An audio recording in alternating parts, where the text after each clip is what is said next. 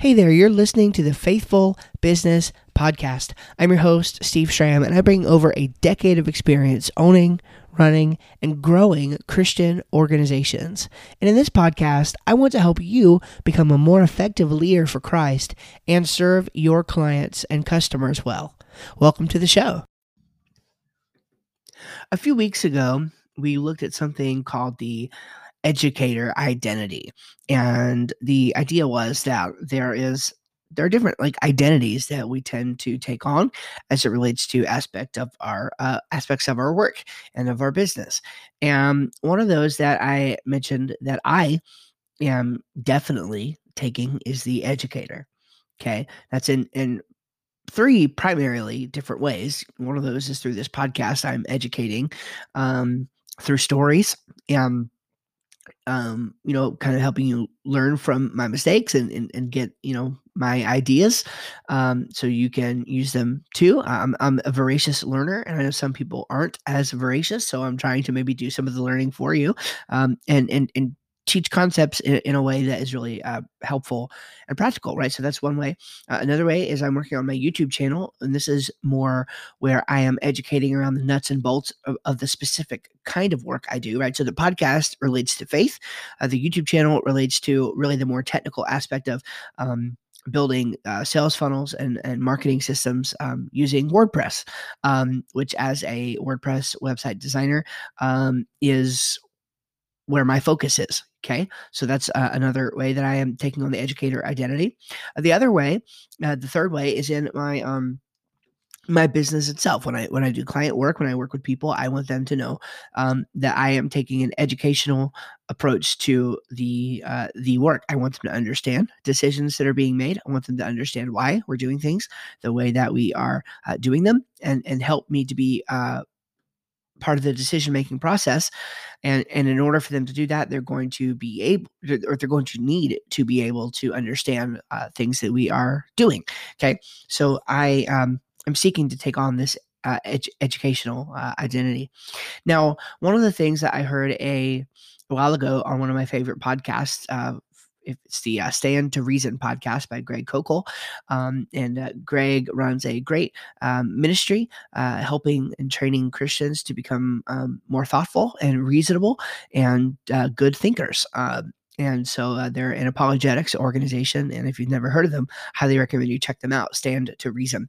And um, he he did an episode. This has been oh, probably a year or so ago now, um, about uh, four uh, sort of aspects uh, that a good teacher must have. And I wrote these down. They were so important at the time. I wrote them on a sticky note, and then they were important enough to when I was uh, uh, leaving my uh, my office job there. I, I, remembered specifically to write them down um, inside of my uh, note taking app uh, so that I would not forget them. And so, as I was thinking about the educator, uh, excuse me, the educator um, identity that I was talking about a few weeks ago, this came back up, and I thought we might talk about the four aspects of the educator identity. Because just as there are four aspects of a good teacher, uh, a good teacher is just an educator. And so, I think it's important to note that. Um, um, these things would apply to taking on the educator identity as well. And that is um, these four things to be teachable, to be patient, to be generous, but to be firm. Okay. So let's let's run through each of these very quickly. So to be teachable, right? It's hard to be a good teacher if you're not teachable yourself because you don't know what it's like to to learn instruction and to be able to apply instruction. Okay, you have to be able to be teachable. You have to be able to learn new things. Um, you have to be able to be taught new things um, that differ from what you currently believe. In other words, changing your mind right? You have to be willing and able to change your mind if the situation um, necessitates that you do so. Then you have to be patient. Look, look, it can be really hard when you're dealing with people who um, don't come from the same kind of background as you. Okay, it just can be, right? So if you're educating people, um, you have to be patient with them and understanding that it might take them longer to get something that it took you. So patience um, it matters as you're educating people. By the way, if you have employees uh, or contractors that you work with in your faithful business, same thing applies, right? You have to be patient with them. You're teaching them, you're molding them, okay? Um, and they are learning things from you, uh, but you know, different people learn in different ways. So you have to be patient. Then you have to be generous. You know, are you being generous with your time?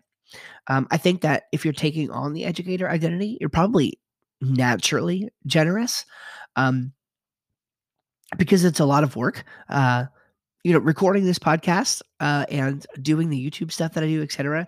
It, it's it's extra uh, work. It's it's work that I don't necessarily have to do at this point in in my business. I guess there, um, you know, I mean, my motives are clear. I mean, there's definitely long term uh, marketing benefits that I am hopeful and prayerful that this podcast will produce fruit um, and um, that also uh, the youtube channel will produce fruit. I mean I'm, I'm, pretty clear about that. I, I i want to work with you uh, if you're a person that you're just a casual listener and you you know you need website and marketing help like i hope you call me first because i'm in your ear. Like i'm i'm being straightforward about that.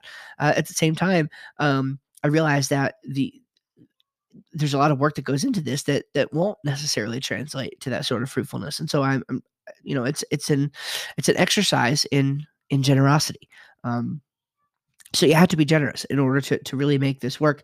I think people can know if you're people will know if they're if your motives are in the uh, wrong wrong place here. And then uh, to be firm okay?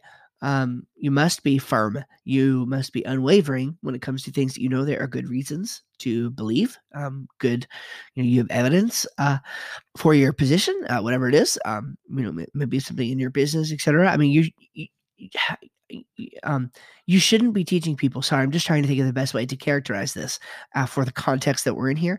Um, but you shouldn't be teaching people unless you have come to believe or come to understand what it is that you are uh, teaching via good reasoning. You should be firm.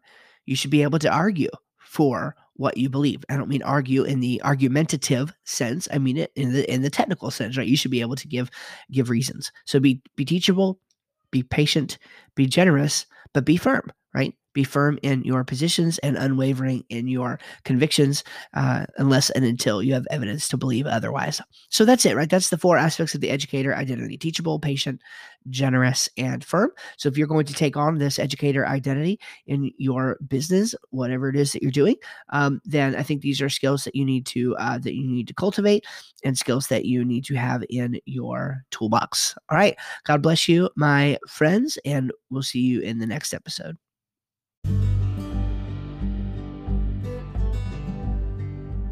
Hey guys, it's Steve, and before you go, I want to thank you so much for taking the time to listen to this episode of the Faithful Business Podcast. Before you leave, I have an offer for you. I want to give you something entirely for free if you'll take it. If you are just now or in the future going to be looking at building a new website, I want to give you something for free that will help you avoid the biggest mistakes that you could make. I've been in the web design and marketing business for over a decade now, and I have identified these constant patterns um, that people go through and that people seem to repeat um, and they make these mistakes on their website over and over and over again, and there's no need for them to do that. So if that sounds fair to you, then I want to give you this entirely for free. All you have to do is go to faithfulbusiness.com slash five mistakes. That's faith dash F-U-L-L business.com slash five mistakes. I'm going to give you a free PDF download entitled The Five Mistakes Most People Make